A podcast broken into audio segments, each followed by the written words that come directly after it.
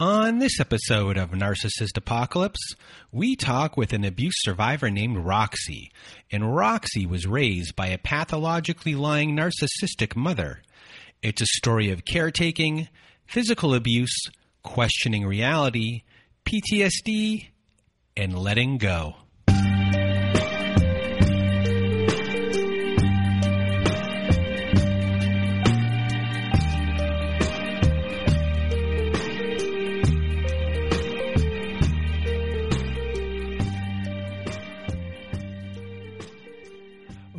Welcome to Narcissist Apocalypse, everyone. With me today, I have Roxy. How are you? So far, so good. well, thank you for being here with us today. And today we're going to hear the story of your narcissistic mother. And you were kind of an only child in a way, or at least that's how you present yourself, which was a tad confusing until you explained it to me. And it's for uh, a good reason. And you have only child guilt because of it, but I'll let you explain that to everyone. So now without further ado, Roxy, the floor is now yours. Excellent. Um, you know, just real quick, I want to. Um, so I am, I am an only. I suppose I'm an only child now, but I do, I did, I do have two brothers. Um, one of them passed away, and the other one uh, took that really hard and is has been sort of off the map for a long time. So I'm the only one left, is sort of how I describe it. Um, but and and you know that has its that that does you know very much contribute to the guilt. But um, yeah, it's just me, but not quite an only child. you know, just uh, the only one left. I like to say. yeah. Um, so I kind of wanted to go with uh, that we come from kind of wanted to start with that. We come from a Hispanic background. My mother is uh, from Nicaragua. My father is from Mexico. And that just has a lot to do with everything, I feel, because culturally, things that are not normal here are very, very normal in our culture. So my mother was born in Nicaragua. And her mother, when she had her, was like 14, 15. She was like super young. So I feel like that contributes a lot to her um, story and to her whatever her psychoses are. Um, her mother was really more of her friend and also kind of used her as like a pseudo parent. So my mother describes getting up, you know, being a child herself and getting up and getting the little girls ready for school and getting her little brother ready for school. And she made a lot of mistakes because she was a child and her mother made a lot of mistakes because she was a child. But those two had a very enmeshed relationship and uh, still do to this day. And it's funny because in Latin culture, I, am sure in other cultures too, parents kind of have a favorite and it's sort of just like an unspoken thing that's allowed. so my mother was the favorite of my grandmother. And um, it, it's still to this day very noticeable that those two are like best friends and they rely on each other and they fight a lot about the past and about the present. But uh, it's it's really just because in Nicaragua that's how it was done. The woman gets married at like 14, and by 17 she's an old maid. and uh, that that was sort of her story coming from Nicaragua. This is just my theory too, because the the problem is she's never been diagnosed with anything. Um, I am not privy to any of that information. Uh, we've gotten her a therapist before, but the problem with uh, her having like a, a habit of, of lying is they don't actually ever really know who they're talking to. Um, and it's like, you know, good luck with that. I never know who I'm talking to, you know, it's, and I lived with her. I think part of narcissism is uh, the ego and perception. And for as long as I've been alive, uh, ego and perception have ruled her her life. I think her fear is just being seen as um, maybe not intelligent or not smart or not good, but her her actions are um, are to just fake it. So you know, I mean, the biggest things she's done really have been really life, uh, giant life stories that never happened or were never real. You know, um, if she could have made up a whole new person, she basically did. So, um, so that's Nicaragua. That's her family. Uh, my dad is from Mexico. Um, they lived in Texas, though. His mother was also um, sort of a struggling single parent. She, uh, they, they have sort of a history in that family of um, neglect and stuff. But she also was raising kids by herself. The husband sort of uh, walked away, and um, he he lives in a sort of fear of poverty and a fear of um, losing everything. And, uh, you know, he also was a um, drug dealer for a long time when I was growing up and eventually went to jail, had everything sort of taken from him, had to start from zero again. And I think that really messes with him and is sort of the reason for some of his uh, emotional and, and mental struggles. So, you know, your parents, your parents become a couple and, and, what is their relationship like? Yeah, they they meet in Catholic school. They're very young. It's very cute. Uh, my dad, again, he was a drug dealer. He had a lot of money. He had a he had all the ins to all the parties. Uh, my mom, very beautiful woman. Uh, it's it's can't deny it, and she's very charming um, I, I, usually will prep, uh, you know, before she goes to the doctors or anything. I'm like, listen, she's she's very charming, but you gotta keep her in, uh, keep her on the right road. You gotta keep her telling the truth. but uh, they met, they fell in love. Uh, I believe it was, I believe it was real love. Uh, now they sort of can't stand each other, but they still live together because they're very uh, enmeshed as a couple. And um, they got married. They had me at around uh, 27, maybe. And, uh, well, they had my brother first, and then they had me right after. So that's, uh, have you ever heard of Irish twins? No. What does that no, mean? It's like, uh, it's like when you have a child and then have another one. It's like they're not even a year apart. You know, okay. it's like, it's just, it's a very like Catholic thing too. so, um, they had me, they had my brother. Uh, there's another son, he is older than both me and my brother uh, by a bit, and actually my cousin. But he was raised by my parents because he his parents were um, shitty, I guess, and um, uh, he was raised by my parents. But we'll we'll get into that because that's very interesting as well. The thing with my mother that I I realized growing up is that you know something was always a little bit off. You know, we would go to we would go to family gatherings, and she'd say, um, oh, you know, uh, Roxy is such a good student. She's just an A and B student. And I was like, no, I'm not. Like, that's not even close to what I am. but I also was embarrassed. So I was like, I'm just going to go with that. Like, yep, A's and B's. That's me, Roxy. Um, and she would say things like, um, oh yeah, you know, uh, my, my daughter the other day said something so profound. She said, uh, she quoted from the Bible and, or, you know, something like she memorized this Psalm. And I was like, I've never memorized a psalm. I don't know that psalm. But you know, they were always very flattering and stuff. So sometimes I'd go with it. But I knew something was up. I knew that that, that was very strange. She would also tell stories and um, they were always very unusual. And she'd say, like, somebody called and they asked about you. And I'd say, who? And she'd say, it was this guy from your class. This is this is me in elementary. I, I didn't really quite know what was up with her but she would say, This boy called and uh, he wanted me to tell you he likes you. And I'd be like, Wow, cool, you know, and I'd go to school and I'd be like, Oh, you know, somebody said they liked me here. And everyone would go, No, nobody said that. You know, nobody called your house. Nobody has your number. Don't you think that's weird? And I'd be like, Oh, yeah, you're right. That's that didn't happen. And I just think to myself, like, that's weird. Maybe she just did it uh, to, you know, give me like a little confidence boost or something. But she'd do that a lot. She'd sort of make up stories a lot. And uh, I knew something was wrong. I knew for a long time something was wrong. But there was the other side, which is um, the rage. So she, if you questioned her, could fly into a rage like I like I can't even describe. It's sort of the the mother and the monster.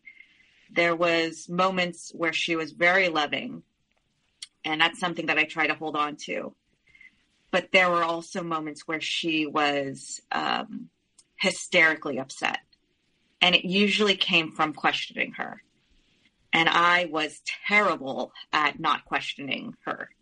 Um, that was honestly our our biggest thing where we we just butted heads constantly because I would say things like, well, that doesn't make sense. Or, well, how come I haven't seen this? Or, how come I haven't heard this? Or, well, that never happened. And she would fly into a rage. Um, she would always say that I was very stubborn and that my main problem was talking back. But I just knew something was up and was less accepting of it than my brother. My brother sort of accepted everything. And uh, I do believe that, you know, it, it resulted in us having a very tough relationship from the beginning. I was the skeptical child. And I was also the child that needed less. Um, my my brother uh, was just so smart, but he was also so helpless, and he always sort of needed me to help him with things, even though I was younger, not younger by much, but he, you know, always needed money, or he always needed help with something, or he always needed, you know, help with school, and I never needed those things. I was always very independent. Um, I learned to be more independent. So, uh, so she would really hammer on me more often than him. I was the one that challenged her more. And when I say that she would fly into a rage, I mean, she would go from zero to, I mean, like not 60. She'd go from zero to like oh, 600. She would become this person that you assume is capable of anything and could could not just hurt you but could kill you possibly I mean, that was threatened often that she would kill me. Um, and it was threatened often that, you know, uh, she, she could fly off, like I was going to make her fly off the handle. I was going to cause her to break. So you learn to make yourself small. You learn to diffuse. I'm great at diffusing. and you would also learn to uh, stop asking questions. And I think eventually I sort of got it. Eventually, uh, you know, you you you you poke the bear enough, you learn, you know, leave that bear alone. So so uh, I stopped questioning, and there was a lot of things. Even as I got older, you know, she said she was a lawyer. I mean, I, I mentioned that in my email. She said she was a, a lawyer. She went to Stanford. She worked for the federal government. Uh, she also had a job uh, as like a mobile nurse at some point. All these things, and I would think like, well, you know, I'd see her paperwork. The thing is, she was doing lawyer work. so I'd see her paperwork and I'd think, like, this is written by a child. Like, you have no grammar, you have no syntax. Like, what's going on? And she'd say, oh, well, you know, that's why I just need you to proofread things. And I'd be like, well, you went to Stanford. Why can't you write? You know, it's it's unusual to me. Um, and then I also thought, like, well, why isn't there a certificate on the wall? Like, that's so strange. But we did have a party that that celebrated her passing the bar. Well, shouldn't that have been proof enough? And it wasn't. And I knew something was up. And I just didn't say anything because, again, you say something, um, you're in danger. So eventually, eventually she gets arrested, and the police come one one day. I'm I'm older at this point. I'm maybe like you know oh, how old am I? 20, 25, maybe 24. Um, and the police come, they break down the door because she was not letting them in and they arrest her. I remember I was there and I'm like, uh, I told the police officer, I'm like, I would have opened the door, you know, that was unnecessary. And he's like, sorry, you know, like, uh, we're dealing, like, we're dealing with a crazy person, you know? And I, and I got it afterwards. I got it after everything came out. But, um, you know, I even remember her telling my father, the police came in and they were so violent and they broke the door down, tried to tell them to stop. And I was like, no, no, it didn't happen that way. You know, it, uh, they did break the door, but they, they broke it because she was um, not letting them in or something like that. I remember hearing everything happen. Um, and also, uh, you know, when she went to jail, I remember before before she got arrested, she said, "I want to change. Can I change out of my pajamas?" And they said, yeah, go change. And I said, I'm going to go help her change. And uh, she sat down to change. And I said, is this because you're not a lawyer? And she said, we'll talk about that later. And I said, listen, I know, I know, and I need you to know that I know that you have never been an attorney and that the police are here because you've been doing the work of an attorney without a license. And she said, We'll talk about it later. So she was arrested. Uh, my father came home. Um, our family is very familiar with the process because my brother, my brother Jay had gotten into a lot of trouble, and obviously he had, my father had, you know, gone to jail previously. Um, so you know, we knew we knew how to, you know, contact who we needed to contact, and you know, get bail and everything like that. Um, but they they really tried to shield me from what had happened. But I I found out through just the newspapers and the news and everything she had been taking jobs as an attorney, and uh, a woman whose case she lost found out that she had never passed the bar, and she was arrested. And she had also been arrested for assault of that same woman that that uh, turned her in. Um, and she said, "Of course, like I didn't do that. I would never. Like I'm old myself. How could I assault an old woman?" But I knew she did. I knew that the whatever whatever was going on, she had actually done. Does your mom believe everything she says? She does until presented with truth. So she believed 100% that she could get away with saying she was a lawyer. And she she even said to me afterwards, you know, we had many conversations about how insane that time was. Um, also, I had had when she went to jail, I had access to all her things because it was all very sudden. Um, so I had her phone, I had her laptop, and I was able to see some things. I was able to see a lot of things that she was up to. So when presented with what happened, it was like uh, it, it was it was a tough it was a tough wall to break, but it was broken. There was nothing. There's nowhere to hide at that point. Um, there were times where she used to steal money from me a lot um, she never worked, you know, she never really had a job. And um, it was always side gigs, you know, and the lawyer thing, which I don't know. I don't think that really counts. Um, and I always had a job since I was like 17. Always had a job, always took care of myself, had money. Um, but she would steal a lot from me, um, lots and lots of money from me. She'd steal my card. She'd use my card. Um, this was this she got away with for a really long time because one at, at, one point I was just too young to really understand that that's what happened, and two I have just like massive ADD, so I just kind of always assumed that I did my math wrong or I lost the money or I misplaced it. Um, always, always that was happening, and that was so frustrating. So I started hanging up cameras in my room, um, and eventually I caught her you know, stealing money. I had a little safe and she, I mean, the code was like my birthday and she just got it. It was a terrible code. So she would steal, you know, the money in the safe. And I presented her eventually. I said, uh, Hey, you know, like I got you on camera. And she goes, um, you know, instead of being apologetic, she would go, You've been spying on me? And I'm like, What? Like, how is that? Like, that's not what we're going to talk about here, you know? And like, you don't trust me? And it's like, you know, a classic, kind of a, a, classic yeah. move from a con yeah. artist. Look over there, yeah. so up until that point, you know, your childhood through your teenage years, were you neglected? You know, what were the things, you know, besides yes. the rage that were going on, and what insecurities and uh, emotional issues developed because of those things. Mm-hmm. Yeah, so I feel like this is a little bit out of order because I'm jumping back a little bit. I had like a timeline, but um, I've strayed a bit. I apologize. Um, so before, I'm going to say when I was like a child. So it was me and my brother. And again, in Latin communities, sort of common to have like a favorite. He was he was clearly the favorite, but he was also the more needy one. So I sort of got it. You know, he he needed her help more than I did. Um, my father, I feel like I was very close to him, but he went to jail for a little while.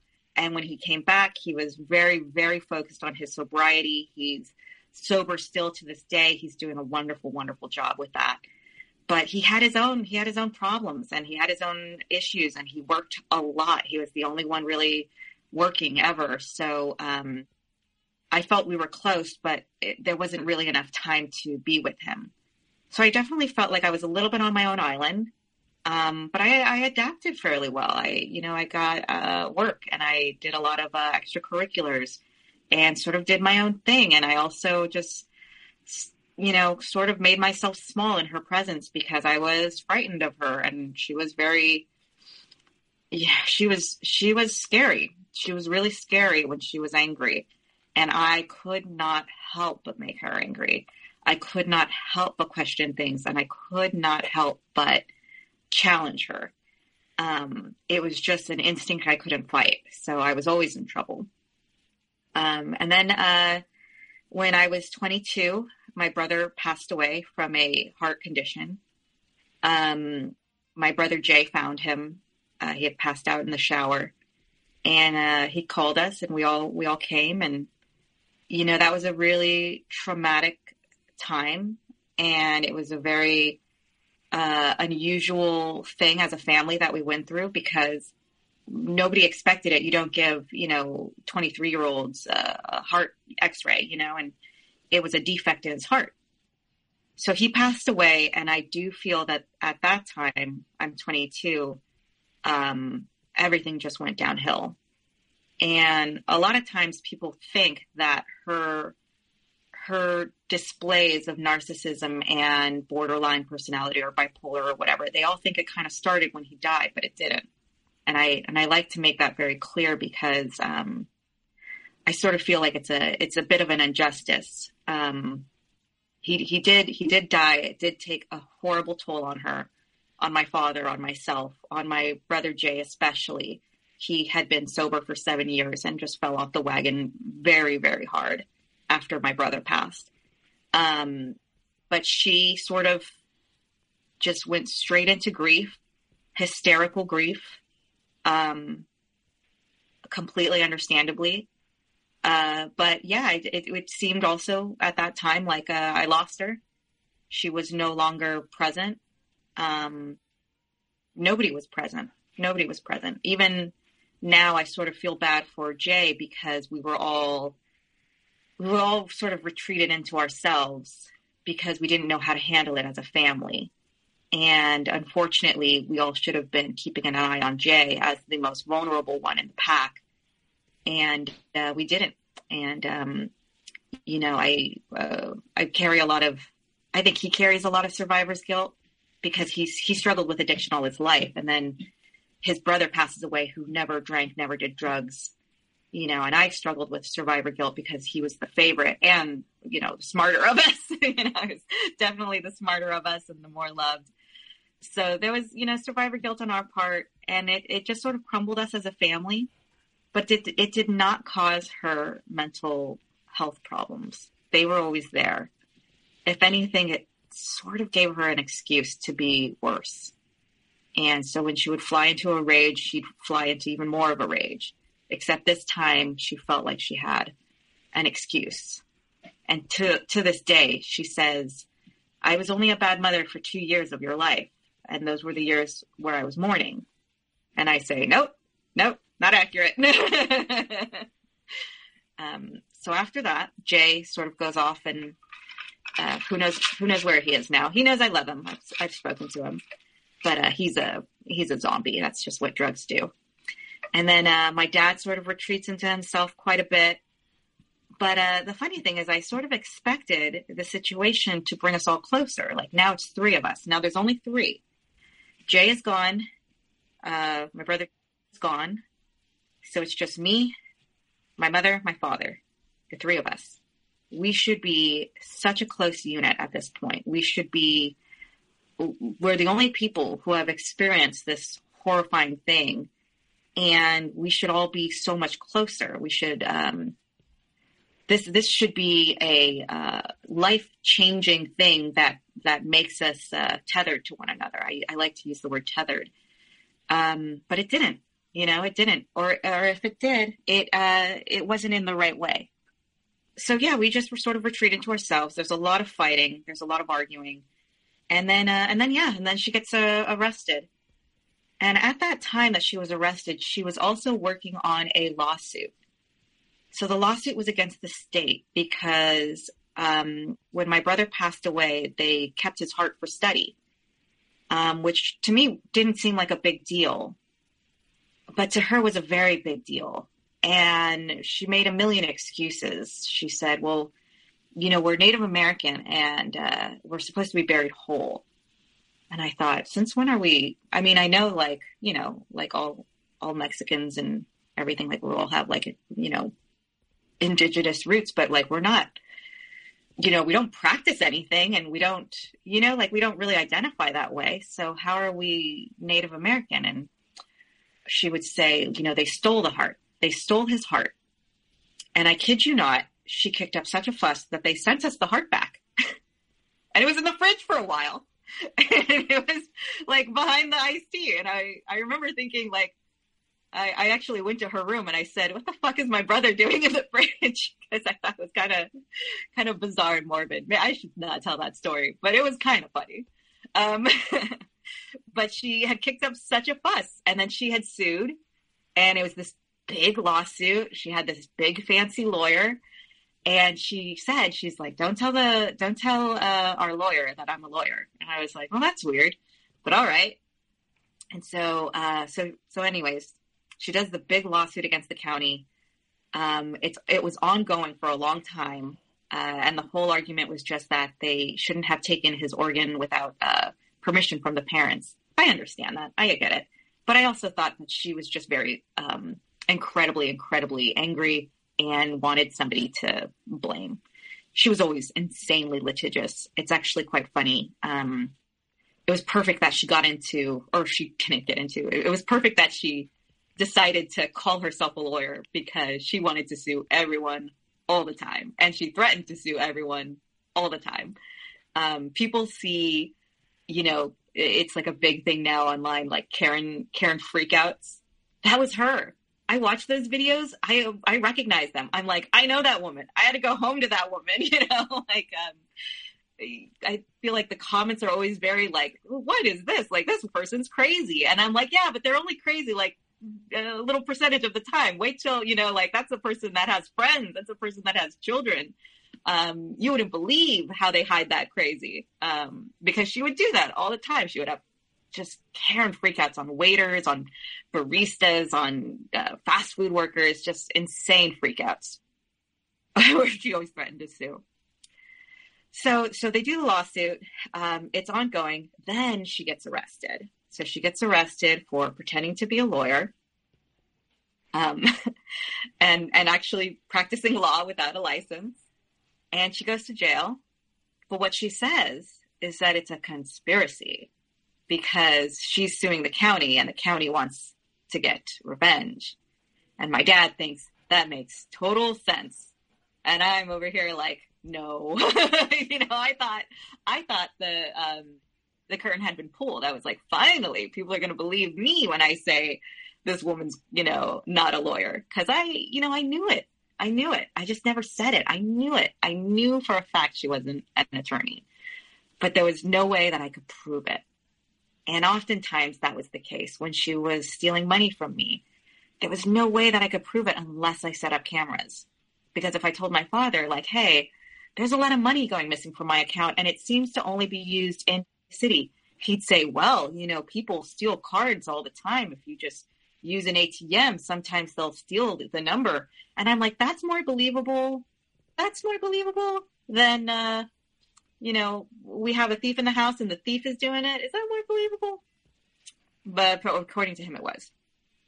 Uh, she also said that she had worked on really important cases for like, um, this is going to sound insane, and it is, but she worked uh, cases against the Mexican mafia.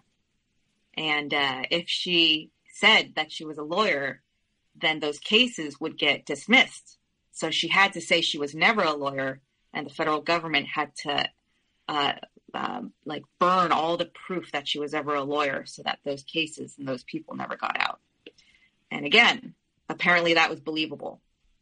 Um, I rather think that in that case, like um, you know how there's stories of twins and like one twin will go crazy and the other one will catch some of that?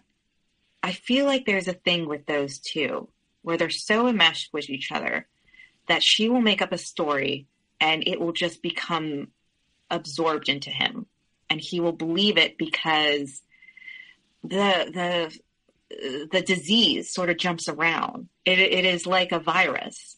And unless you're actively fighting against it, which I was, you know, you just, you just fall in.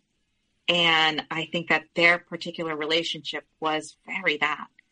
I also think that he fell in love with this person a long time ago and he sort of sees a lot of of good in her. I mean, you know, uh, she has good parts. And I think that he had a lot of trouble imagining her to be the monster that, you know, she was. Um, and maybe he didn't see it a lot. I always kind of wondered how a man as gentle as he was, as, as he is, could allow his children to be beat. But he did. And I think, uh, I think a good part of that was also because he wasn't around to really know how bad it was. So she gets arrested. I'm in her computer. Um, I see, I see a lot of things that, uh, you know, sort of made the situation worse. I see that, you know, she's lent, she's borrowed money from people who are now asking for it back. She sent emails that are sort of negative, um, talking about the family sort of negatively, how almost like we're sort of fools. And she was having a lot of affairs. Uh, one in particular um, was a man that was a family friend that she was really intent on getting me to hang out with and getting my father to hang out with. She would say like, "Oh, show this this man around town. He's new in town, and can you show him around?" And I'd say, "No, I don't. I don't want to. Why would he want me to? Um, I don't." And she's like, "He's really nice. You know, he's really this." And I'd say, "You know, I don't. I don't know him. I don't think he's funny." And I said, "I." I felt almost like she was trying to set me up, and I said, "I don't think he's funny. I don't think he's attractive." So why would I hang out with him? And she'd say, like, you're so judgmental. You're so um, superficial. And I was like, why are you trying to get me to hang out with this man? And then she'd say, well, I asked your dad to take him to a movie then. And I think, okay, that's fine. They can be friends. But then I found out that it was because she was having an affair with him. And she's just sort of sick and wanted him in our lives as sort of a joke, even because in the in the emails and in the phone calls that I'd I'd eventually w- was privy to, um, you know, she talked about it sort of like it was a joke, like we had no idea and what fools we were. Um, she also tried to get me to marry him at one point because he needed papers, and she asked me to marry him uh, and that I would get some money out of it. And I was just I was incredibly broke at the time again because of her but I was incredibly broke. So I thought okay I guess I could do that. I guess people do that. She made it sound like sort of a no no big deal thing. We'll put some of your clothes at his house um, uh, you'll just be married on paper no big deal take a few photos uh, put a photo album together so they we could sell the story and that's it and she said your dad's fine with that and then I told my dad, and he was like, "No, that's illegal. Don't do that. you know, like that's a terrible idea. You go to jail if they catch you." And I was like, "Oh yeah, you know what? That's a good point." Um, so I didn't marry him, thank God. Uh, also, thank God because I didn't realize they were uh, together. that would have been real sick. Um, but yeah, I, I confronted her, and she was in jail again and uh, she was mad at me. She was like, "You went through my things, and how dare you?" And uh, you know, I remember where I was. I was um, I was uh, waiting for a train, and I just lost my mind. And I was like, "How dare you?"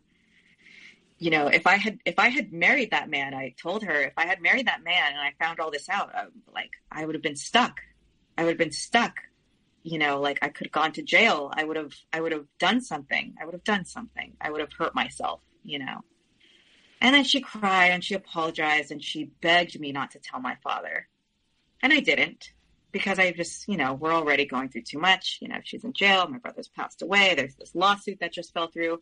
Now we owe a ton of money. The the state has actually threatened to to sue us um, because of everything that happened. Uh, her lawyer is pissed because her lawyer didn't know what she was up to. Uh, just everything, you know, people are asking for their money back. It was a mess. So I decided, all right, I won't tell anyone, but I'm also not going to visit you in jail because I'm mad. so I didn't. It caused even more fights because my father didn't understand why I wasn't supporting the family. and uh, you know, people thought I was such a terrible daughter, and um, she, you know, she was in a very vulnerable, vulnerable place. Um, and she was only there for about a year, a year and a half, maybe. She wasn't there for very long. She got out, you know, early, I think. Um, so at this point of your life, your whole life has revolved around your mom. Like everything that's going on is always your mom's doing something to you, your mom's doing something to someone else, and that comes back onto your family. And then you have to probably clean up problems or maybe take care of your mom, and you're taking care. You become this caretaker and cleaning up situations. 100%.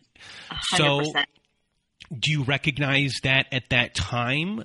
And no. who are you as a person at that time? Well, I definitely was. Um, you know, at the funeral, I remember so many people came up to me and were saying, like, you're so strong. You're so strong. I don't know how you are so strong right now. But I didn't have the luxury of falling apart. You know, she she was falling apart. She was falling apart. Like, um, and I, you know, what's funny is I appreciate it because I know that a lot of people hold back uh, particularly at funerals. I know a lot of people hold back their grief because it makes other people uncomfortable. This woman let it all out. you know, she was she was like jumping on the casket, like just like letting it all hang out. But I that's how I felt. That's how I felt, and I know that's how she felt. So I actually quite appreciated it. Um, and I don't fault her at all for for those giant emotions. But at the same time, I was tasked to take care of all the um, you know the, the, side of it that was that needed structure you know I, I did his laundry so that he could you know the coroner could dress them. I spoke to the coroner. Um, i spoke to the doctors. I spoke to the police. I talked to my dad and i did feel very much like i have to i mean i didn't have time to cry at all. I don't think i did. I remember thinking um, you know, it was, it was kind of a, it was a, like a crime scene because nobody understood why he passed away yet. And so there was like the tape and everything. It was this big scene, all these police cars. And I remember they said, if you want, said you can go see him. And I thought, okay, well, um, I read once that the brain uh, stays sort of alive a little while after you die. So here's my chance. I, you know, maybe if there's a little bit left, I can just say some words to him uh, like I love you or like uh, I'm sorry or anything. And uh, his brain might still be able to retain a little because the brain goes after you go. And I don't really know the time frame. I still don't, but but I remember I had read that uh, in middle school maybe, and um, I couldn't say anything. I fixed his hair, and uh, I talked to the police officer, and I didn't know what to say to him. There was just no time and there was no words. And i i was just not in myself. I was staying strong. And then they had me talk to the coroner because they didn't understand what had happened. And the coroner told me he relayed to me and i relayed to them. And they said to me i remember um, ask him if it was uh, if it was painless. Ask him if he died quickly and painlessly. And i was like well that's a question that i'm not going to enjoy but i asked the coroner and this this lovely man gave me an answer that was very um, gentle, but it was not an answer that I could tell them. That was just like what I could do. But then I end up carrying it, you know, and that, and that that truth never never came out until I started therapy and I told my therapist. And when I said it out loud, I realized how absolutely harmful it was for me to go through that and carry that and try to hold everything together at that time for you know my parents. It just it just really spoke to how much they had relied on me for many many things and expected me to be very strong you know um, well you said something before about a crime scene and you are a crime scene. You are a victim. You are the evidence. You are the aider and abettor. You are all the little parts. You're just not the person doing the crime, but you're every other thing involved in it. And it's it's sad because with you the only person to solve the crime is you. There's no cop Yeah. there's no cop coming No. to help No. you. Uh-huh. You're the Yeah. lawyer, you're everything here. Mhm. Mhm. And you're also the prosecutor. it's you know it was a real number that's been done on you here growing up because you're both parts of the crime in a, in a in a strange way, which is a lot of conflicting information going through your brain, conflicting everything, everything, as far as uh, you know being right and then feeling guilt for being right. Like all of those things, you want to find out the truth, and then when you, but you don't want to find out Oh, it's truth. so it's so awful knowing the truth. And it's like um I do feel you know, when I make her cry, I feel terrible. And my my family, you know, it's funny, uh, we'll we'll get to that, but they really validated me. They really validated me when things got terrible. And they said, um, like, we believe everything you're saying. They're like, we know your father doesn't believe it, but we believe it. And even her sisters said, these signs were there long before you were even born. So that was that was incredibly validating, incredibly validating. But before that, it was like I'm the only one. I'm the only one. Up until that point, you had you had no witness to your life, which uh, must have been like how you didn't go crazy Yeah, is one thing, but like the sadness of the fact that your dad's not witnessing it and the Mhm. others aren't witnessing it, hmm and there's no one else to validate this is not right.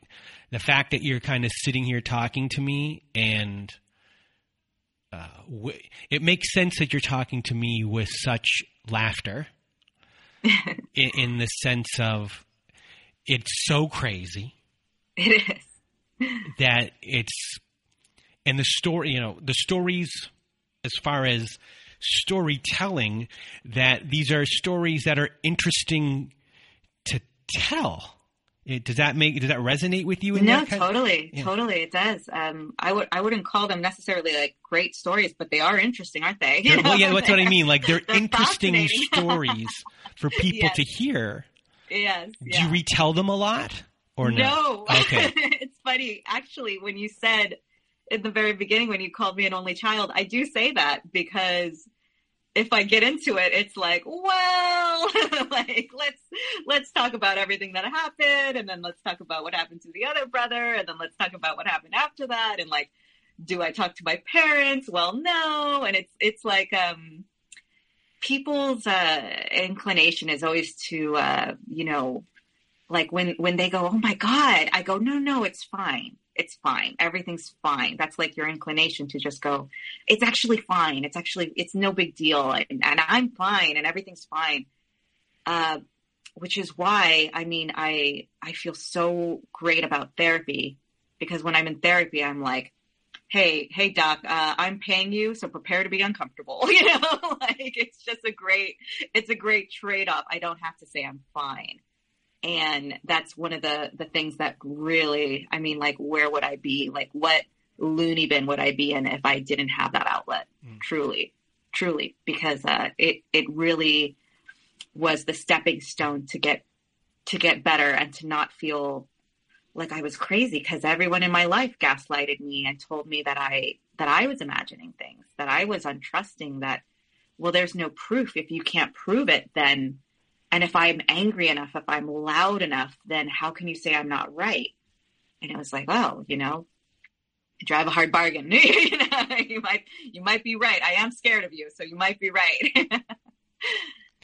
So I took you off track there, but I'm I'm glad I did uh, take you off track there. Uh, so what happens uh, next? so so next, um, she comes back uh, from jail and she's telling people how wonderful the experience was and oh, it was the best. She literally says it was the best thing that ever happened to me because I I never had time to mourn and grieve, and that time I just spent a lot of time on me. And it was like she went to a resort, you know. And I knew it wasn't a resort. I knew it was difficult for her. I knew it was. But I also know that um, she couldn't show that side, and she wouldn't.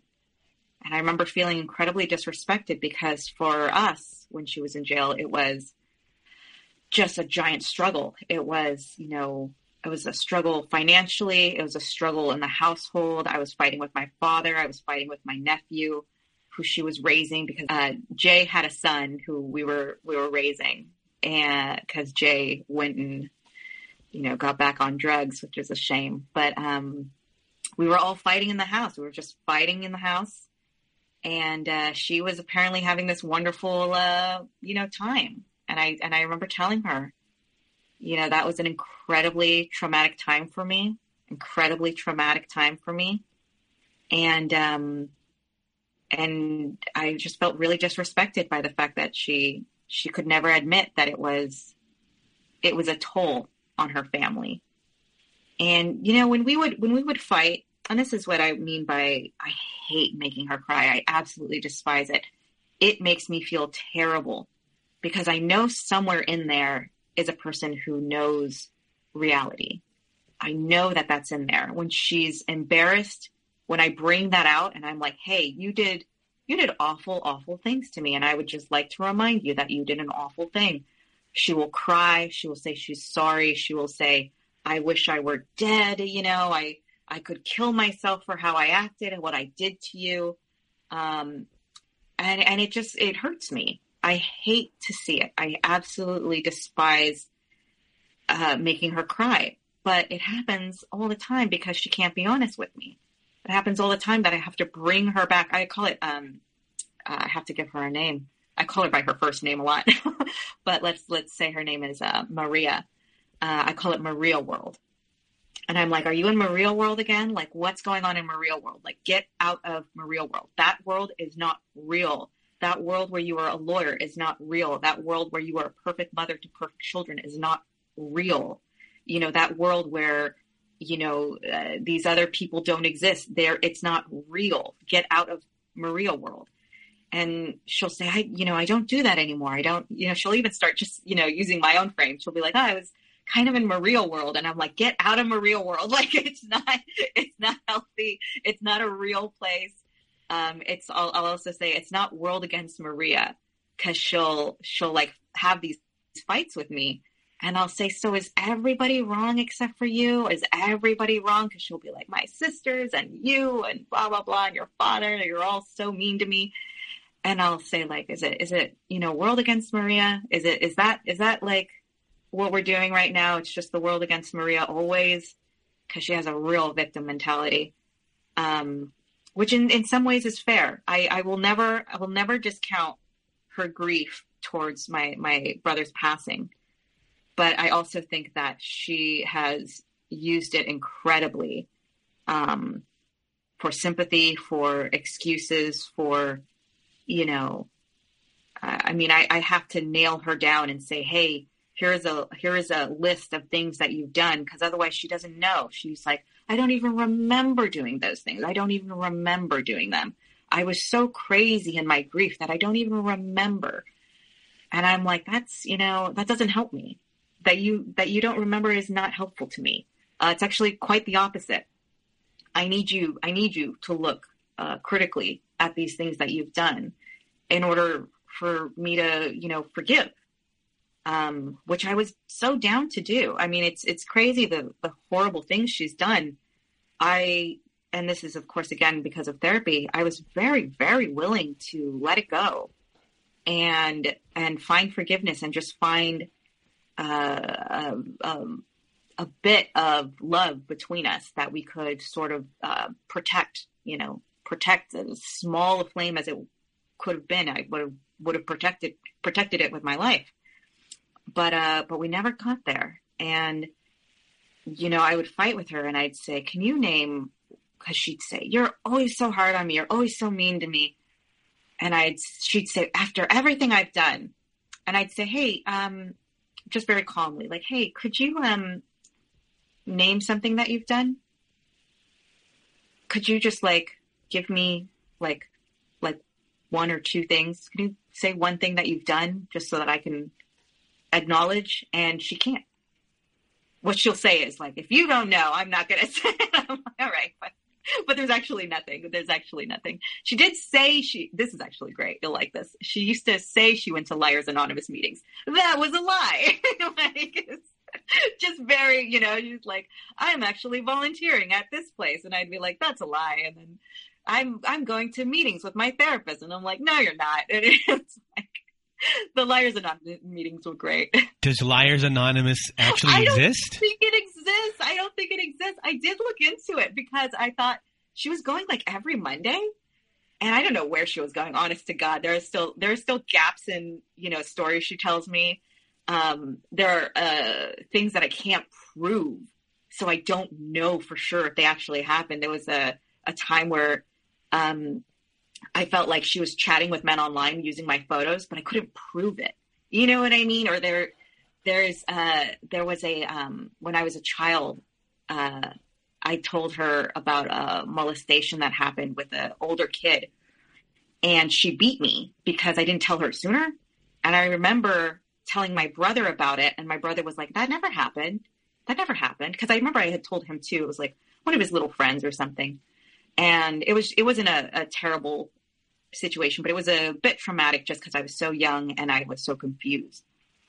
I told her, and she beat me for it because she said I didn't tell her um, soon enough. And then she also beat my brother, which was weird because she said he was supposed to protect me.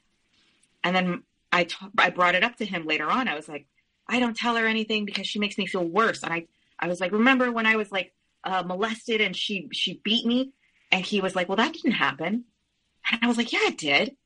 And then I was like, you know, it was just like a confusion. It was just like, did this happen? Did this? And she says it didn't happen. I know in my heart it did. I know in my heart now that I can validate my memories and not struggle with them so much, you know, give myself and my memory the respect that it deserves. Now I know that these things happened. But some of them I still can't prove. So it's just like it's out in the hemisphere, you know. And that the um oh god, where how did I get on that? I don't uh, remember, but um, I guess your mom was out of jail. Oh, I know, I know where we were. Something along the lines of of your you um, saying stuff to your mom, and then your mom doing things like "I'm a terrible person," "I'm this," yes, "I'm yes. that," and I yeah. also just want to point out uh, with that, yeah, uh, conscious or unconscious, it's somewhat a tactic that would be used absolutely. by someone even if she doesn't know she's doing it to then take the blame off of her or whoever it is bring it uh, now around to their feelings and now you are in a caretaker role caretaking the feelings and not addressing the situation that was initially brought up. Absolutely. Absolutely. It was it was that situation. It was very much um, you know i would say like you need to go to therapy. And she'd say i'm in therapy. I was talking to my doctor the other day and he said this and i was like well a therapist wouldn't say that. And you know little things like that the liars anonymous meetings i did look into it because i was like maybe it's real maybe it's not. And uh, it didn't exist. It didn't exist. So i was like okay where are you going every monday? Like you know there's gaps. I have no idea where she was going every monday i also every once in a while she'll have money and i'm like oh boy i hope you're not doing anything illegal because i don't know i have no idea and being in a relationship with her was like constantly waiting for the other shoe to drop it was the shakiest bridge um it was that Indiana Jones bridge, man. It, it, was just like, why am I on this bridge? Why am I on this shaky, shaky, you know, land where something could go wrong any moment? Um, I also eventually I got to an age where she couldn't hurt me, uh, abuse wise, but she was showing up in my dreams constantly, constantly, um, as an abusive monster, as a monster, as like a, a like a vampire constantly in my dreams and she was constantly trying to kill me. Um, and there was one dream in particular, and it really, really, um, it really exemplifies, you know, her sort of uh, zero to sixty manner. But it was uh, I was fighting with her, and I'm like, hey, I'm an adult now. I'm, you know, I'm 37 years old. Um, you can't hurt me. I could hurt you. Like if you come at me, I will retaliate. And she takes a pair of scissors. This is a dream again. She takes a pair of scissors and she cuts the webbing between her fingers. And she's like, I'm an insane person. You think you think if I can do this, that I can't find a way to hurt you?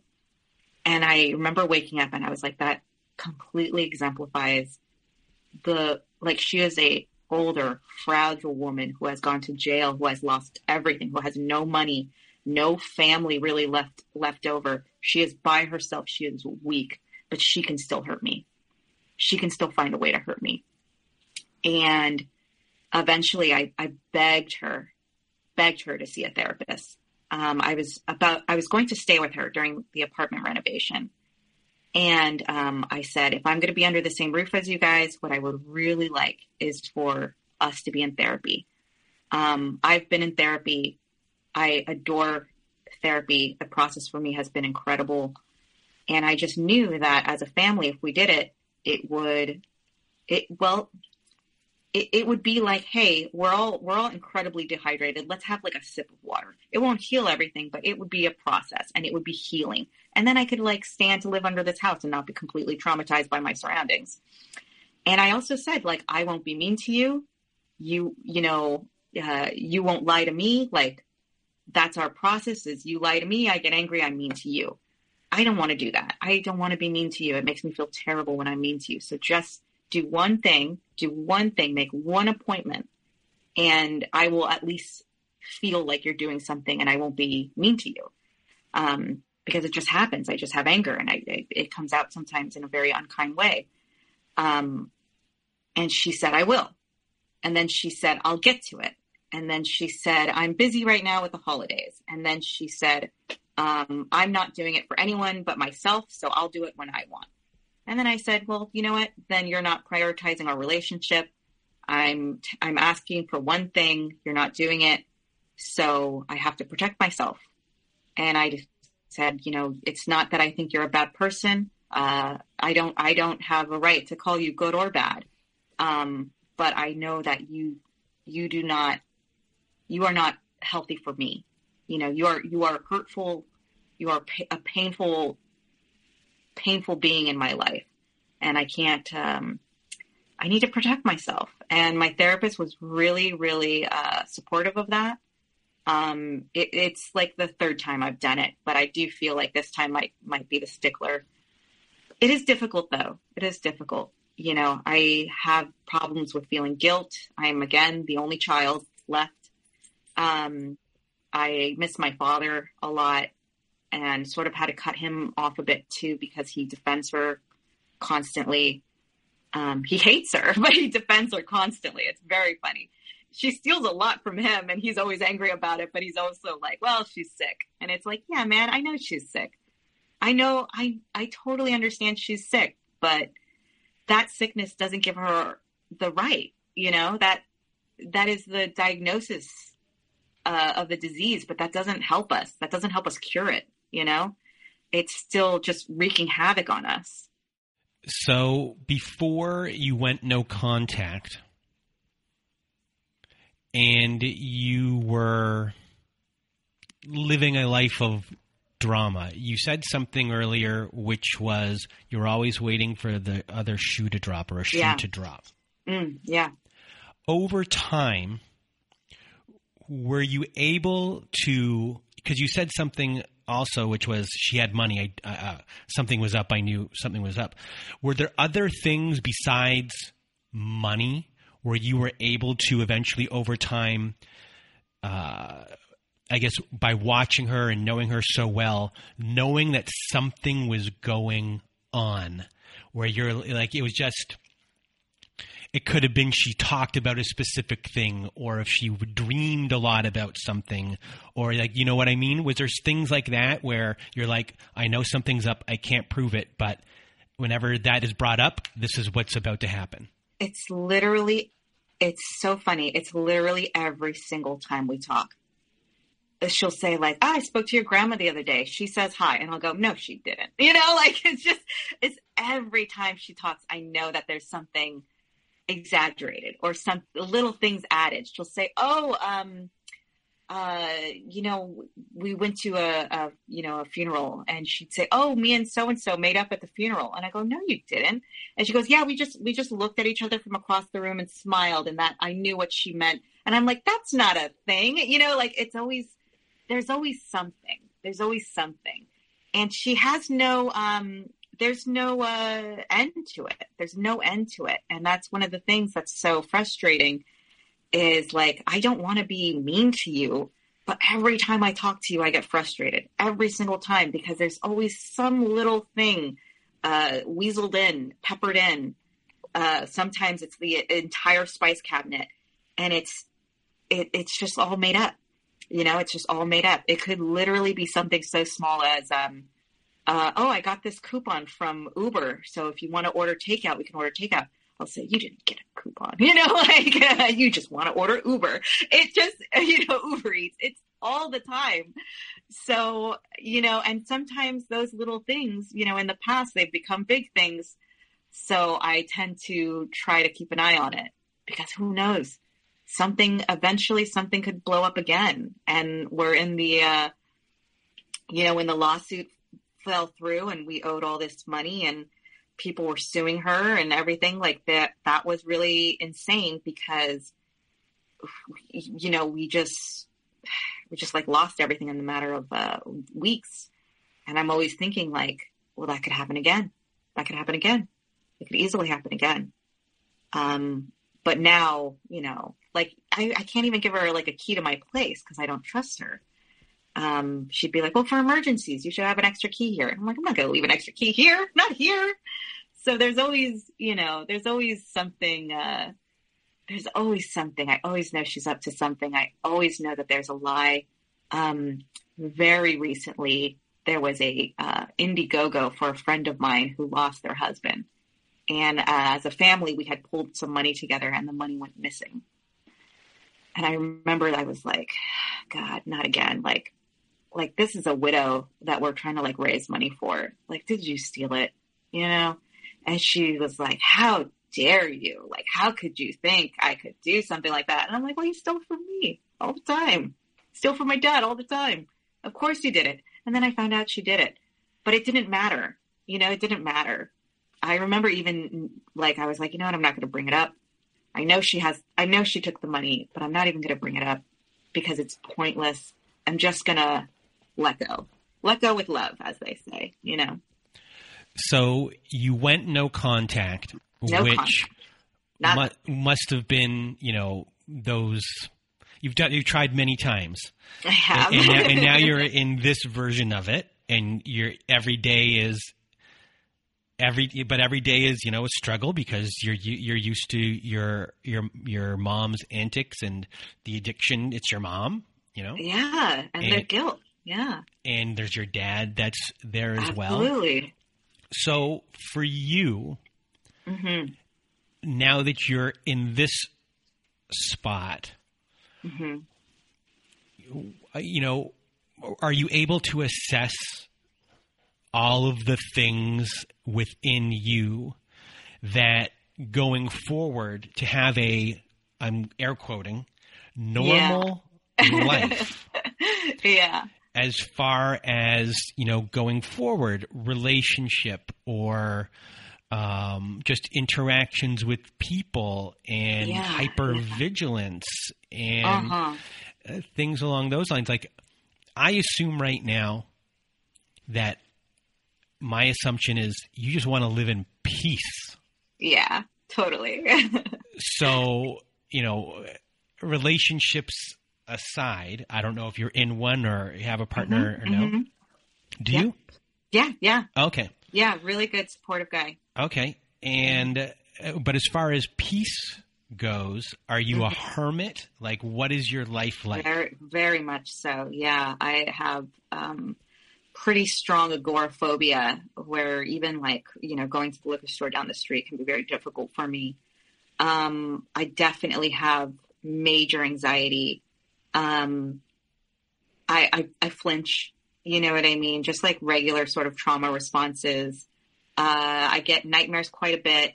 Um, it's it's funny, you know. The my body, even when I'm saying like, I'm going to therapy, I'm taking medicine, I'm doing my meditation, I'm I'm in a safe space. I have my my therapy cat, uh, you know, my my therapy boyfriend, you know, um, like I'm good. My body still remembers. My body is still, um, you know, uh, I, I think of it as like sort of a the blood flowing through my veins is sort of a mixed with cement. It's still sort of congealed and slow and uh, struggling, struggling, and regardless of all the work that I am doing, it's still a process, a messy process. Um, and I'm, but I'm doing it. I'm doing it. And I do feel like this situation will bring me some peace that, that I could do it this time. I could cut her off and sort of, you know, keep her, keep her at a distance, protect myself from, from that anger, you know, cause anger, it harms me it harms me when I'm angry with her and when I'm frustrated with her. It harms me because I'll never get the answer I want. It'll never happen. And I have I have ran into the same wall many times where I've thought, well, reasonably, of course, like of course she wants to get help. Wouldn't wouldn't a person who understands that they're crazy want to get help? Wouldn't they? That just makes sense. That just makes logical sense. She doesn't. She doesn't want help. She doesn't want to get better. She doesn't care about it. She likes Maria World. She enjoys living there. I am a threat to Maria World. She'd rather ruin her relationship with me than threaten Maria World, where she lives and likes to live. Um, it, it, it just makes so much more sense to me now. Um, you know, you can you can understand why someone does something behavior in a in a from a behavioral standpoint, from a, a mental health standpoint, you could totally understand it. But it's still, if it's harmful to you, you know, it's it's you're within every right to to cut it out of your life, every every right. And um, I do feel like that's what's sort of different this time, is that I I stopped running into that wall, and I realized like this is just never going to happen. This is never going to happen if it does happen, great, great. You know, I always sort of hope that eventually someday we will be cordial at best, but it's not going to happen anytime soon, um, and, or ever really, uh, perhaps ever, because that's one of the things with a as a narcissist is they don't they don't want to get better. It's very it's a very very difficult thing, and they can't do like a brain scan on her and and cut it out. You know, they can't they can't give her a pill that's going to fix her. It takes deep, deep, deep work to solve the problems that she has. And she can't even take the first step. So it's like, what, what battle am I really trying to fight here? And how healthy is it to try to fight it alone? Um, the answer is not very. and I have learned that in therapy. Quite, you know, it's sort of been hammered in, and it, I, I, it's sinking in. You know. is that the biggest thing you had to learn right there? Oh yeah, yeah, definitely. That um, that I can't control the situation with my, you know, uh, I call it like reasonableness. You know, like it just makes sense that you would get help. It just makes sense that I would help you get help. It just makes sense that I would help the family get help. Um, they don't want to do it. They don't even believe in therapy, and they also don't believe, you know, they don't believe that. Uh, the way that I tell stories is the way that they happen. They don't really believe that. They also think it's like just incredibly normal. Um, Hispanic households, I just, I feel like a lot of them were abusive and a lot of them people just accept. They just accept it. It's just so normal. Um, it's so normal and it's so normalized, you know, that they, you know, it's, it's like my dad would say, like, why are you in therapy? It's it's not like you lived through a war. And I'd be like, yeah, I did. You know, when he says that, do you, uh, you know, you, you, obviously say, yeah, I did, but is part of you this child that wants to cry because it's just so insulting?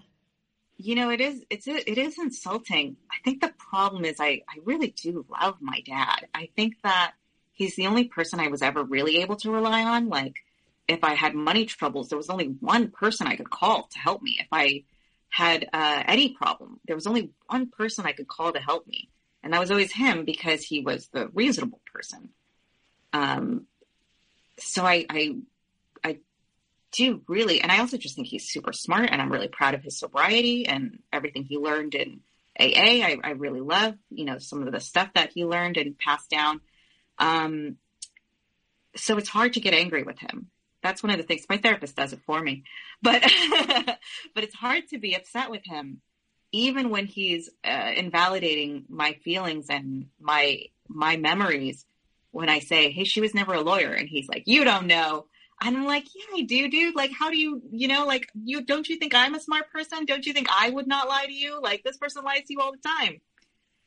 But I also think, again, this is just a theory of mine that, you know, he fell in love and married and lived with for many, many years a woman who her emotions are manipulative and her feelings are manipulative and her words and her actions are manipulative.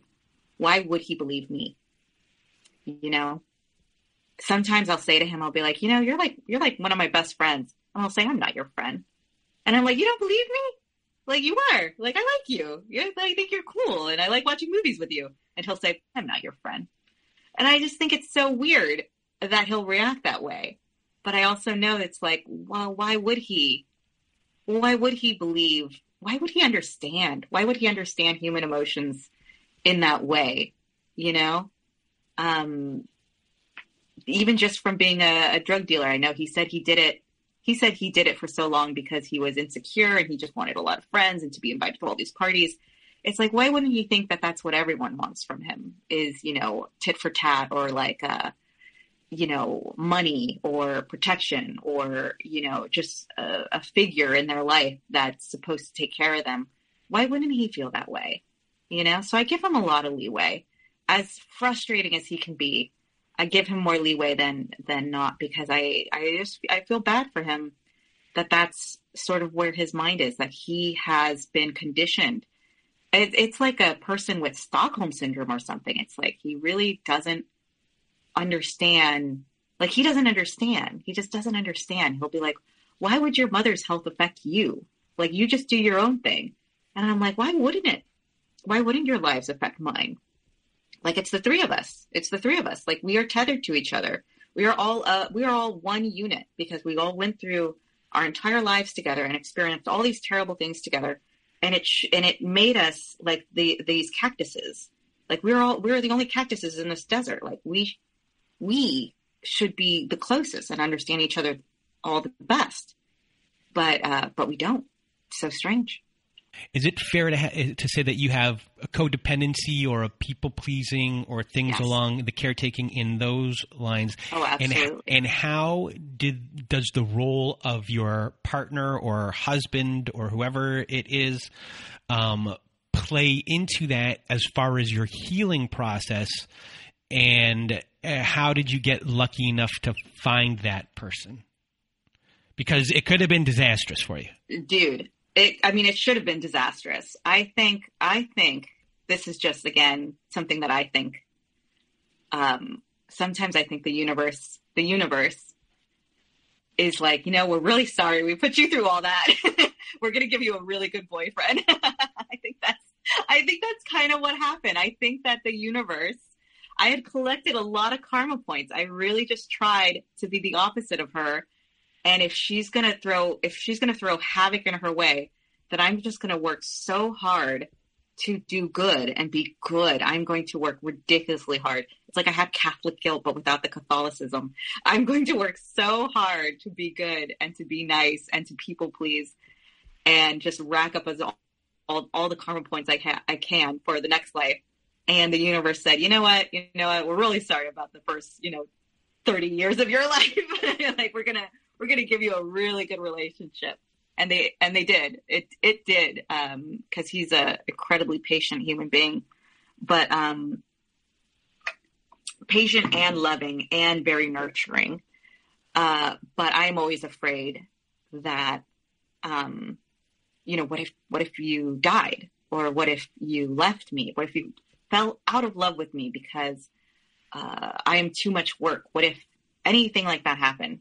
And he's so, he's so well adjusted. He's just like, well, that's not going to happen. And it's like, why would it happen? Why would that happen? What makes you even think of that? And I'm like, don't you think about it like every day of your life? like, don't you, don't you live in constant fear? Isn't love really just constant fear? And he's like, no, like, what's wrong with you? like, I'm like, ah, romance, the constant fear of your partner dying, you know, or leaving. that's, uh, that's how I sort of see Valentine's Day. I'm like, we celebrate that I am constantly in fear. so I guess part of your healing would be you know, even though you're in a relationship with someone who's good, is to um, feel secure within yourself and have that just be derived from within you and not have to get it from them. But at least you know that with this partner that you're currently with that you trust that person and that over time you'll be able to feel secure for your first time? Over time i believe. Uh, over time. Uh, it's it's a whole whole ass process. And again, it's, um, I mean, uh, there are like, there are like a thousand blood vessels in this body. And I feel like 90% of them need work. You know, it, it's sort of like that.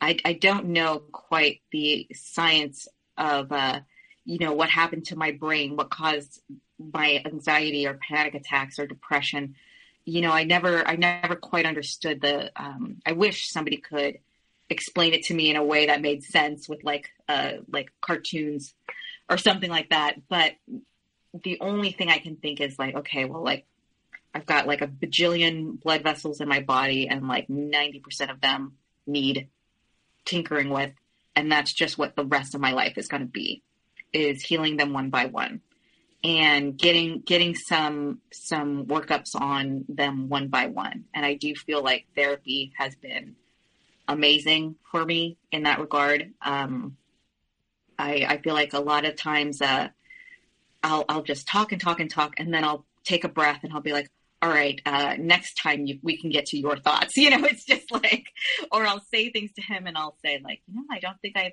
ever told anyone that, or I don't think I've ever expressed it quite that way and uh, and he validates it.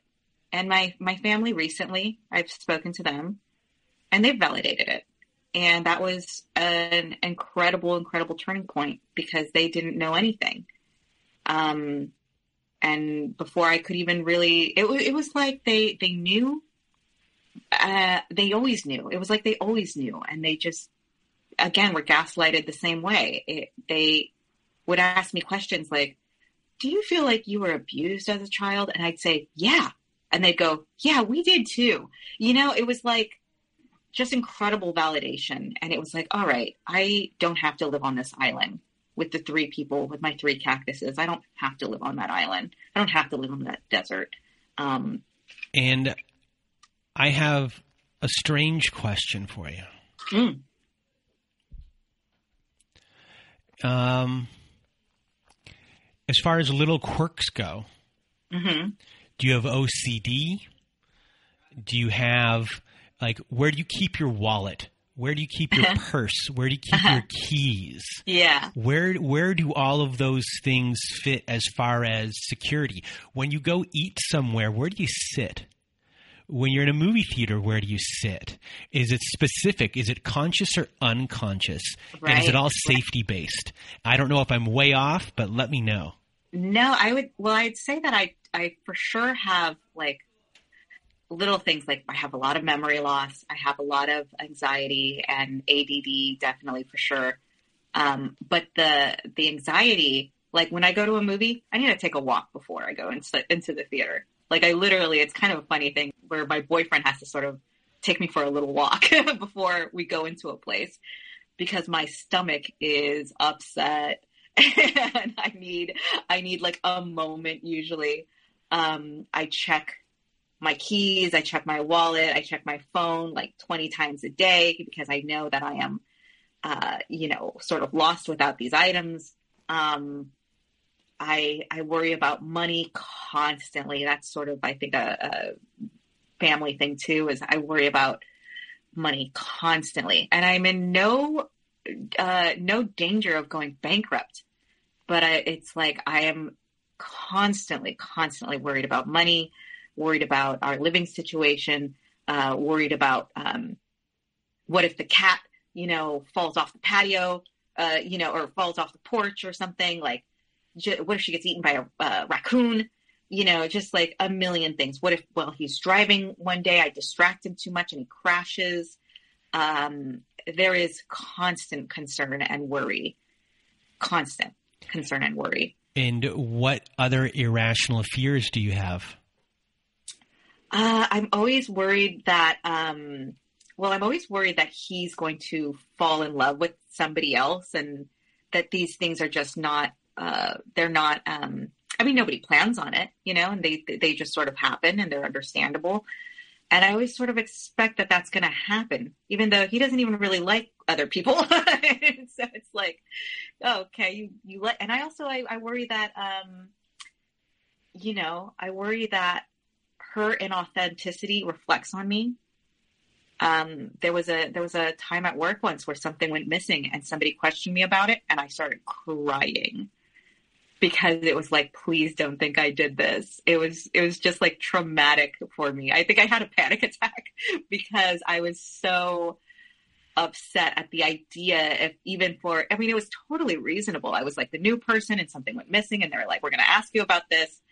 And I was so terrified that because of who she was, that it was going to reflect on me and like, well, you know, uh, the apple doesn't fall far from the tree and do his parents feel that way? Does, you know, my boyfriend's parents feel that way? Do his siblings feel that way? Um, uh, will they will they be horrified at how uh, damaged and individual I am and feel that I am unworthy, that I am uh, stunted, sort of emotionally and mentally, or what have you, and just not think I'm worthy?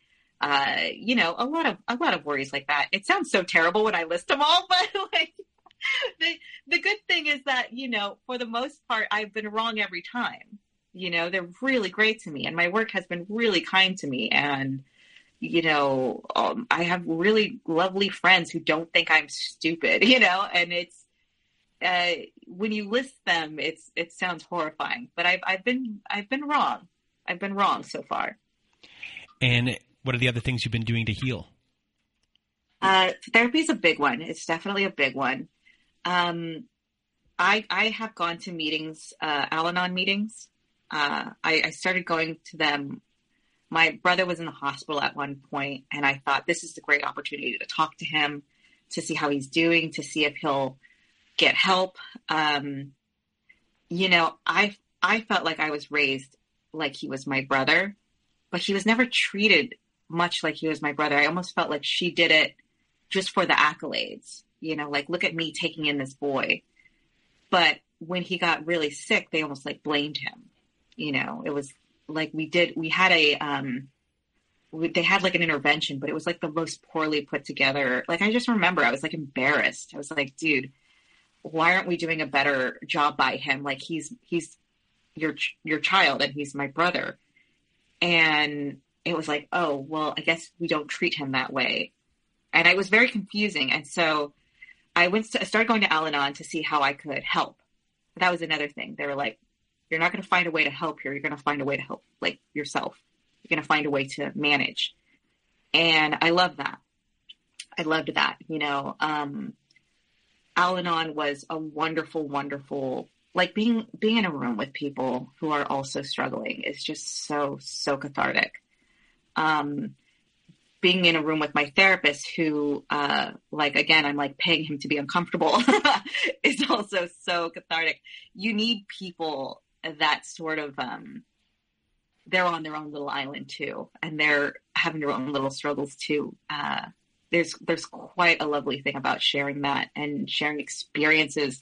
The podcast is amazing. It gives me anxiety but i need it sometimes. It it sort of drains all the um the the anger.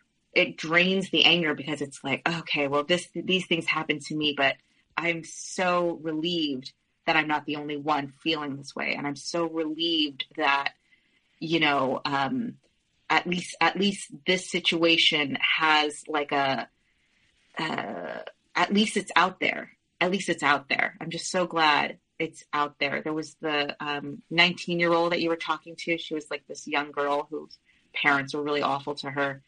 And I loved listening to that, that particular episode and hearing story, a story that was similar in, in some ways to mine and just being like, like we did it. Like we did it, you know, like, like, like me and you, we got there. Like we're, we're okay now. We're, we're in a safer place. Uh, we're protected from, from that horror, you know, because everybody, people, they're like, you know, nobody knows what to say. Everyone's uncomfortable by by situations like this.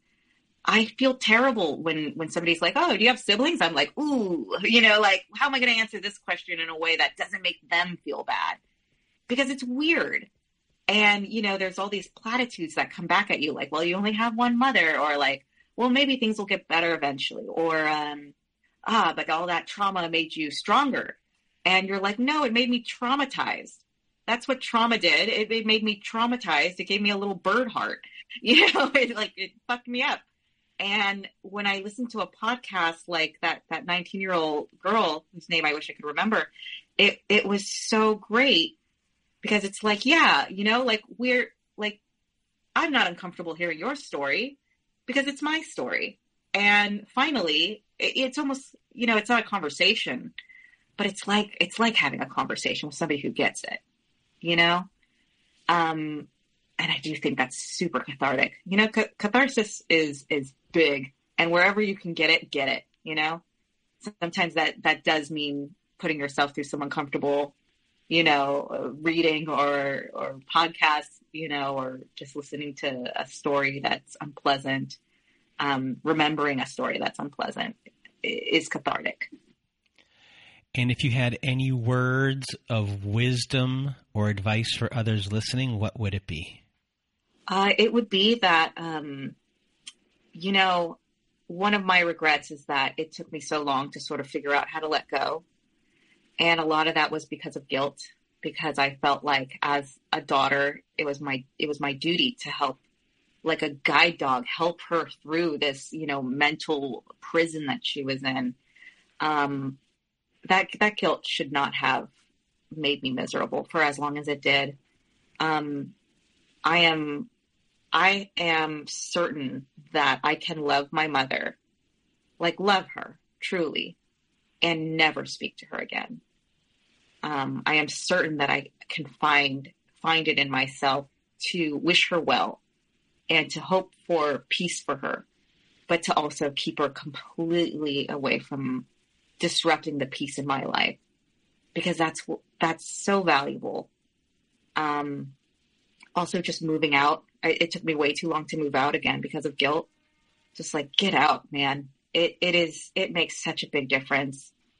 Um, it makes such a big difference. The the first time I stayed in a place, you know, my own my own apartment, I remember I was staring at the ceiling and I couldn't believe this was my life now. You know, I couldn't believe it. I was like, I am in a safe place. And it and it was it was just like a bizarre out of body experience. I was like, Am I really in in a like completely living apart from them? Am I really like I don't have to wake up and have these arguments and have these fights or hear these fights. And it was uh, it, that was when it was like, well, it's it's Raquel time now. Raquel's going to focus on her. sorry. It is my time now. I'm going to focus on me and my own health, and I'm going to go to therapy. And uh, therapy's killer. Um, I I always say like, give it give it a shot because sometimes like you know, like there are bad judges, there are bad cops, there are bad teachers, there are bad therapists. And you've got to find somebody um, that kind of gets you. And I, I found somebody that really gets me and, uh, you know, laughs at my jokes. That was very important to me and, a therapist.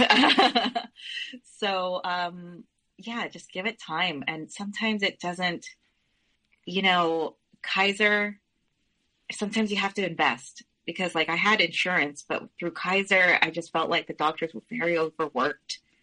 Uh, through my health plan, I felt like they were very overworked. They had to refer to notes to remember even what I was there for.